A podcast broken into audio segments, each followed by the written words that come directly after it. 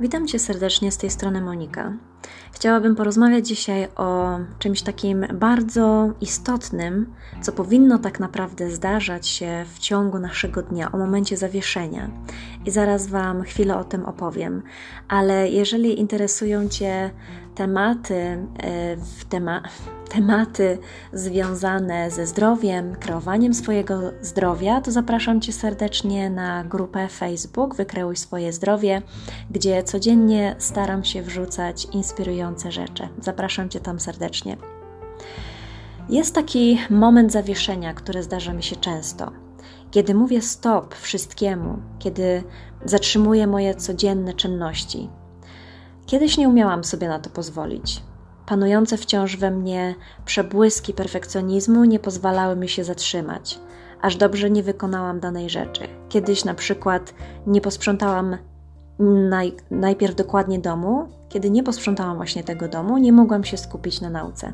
Teraz to wygląda trochę inaczej. Teraz priorytetem jestem ja, a przynajmniej staram się, żeby tak było.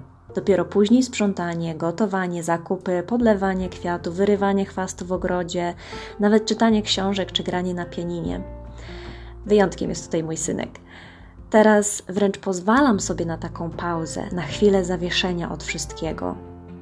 I chwila zastoju nie wynika często z tego, że tego potrzebuję, że mam trylion rzeczy do zrobienia, czy odczuwam zmęczenie, tylko daję sobie prawo na odpoczynek. Zawieszam się wtedy, gdy coś mi nie idzie, gdy chcę za dużo, na siłę, nic nie mogę wymyślić. Pauza, najlepiej w obecności natury, na boso, blisko drzew. I zazwyczaj 10-15 minut bliskiego kontaktu ze sobą i szumem liści powoduje, że mój nastrój się zmienia diametralnie.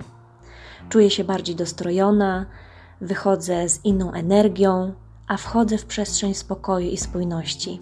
Jestem świadoma swoich potrzeb. Umiem się zatrzymać.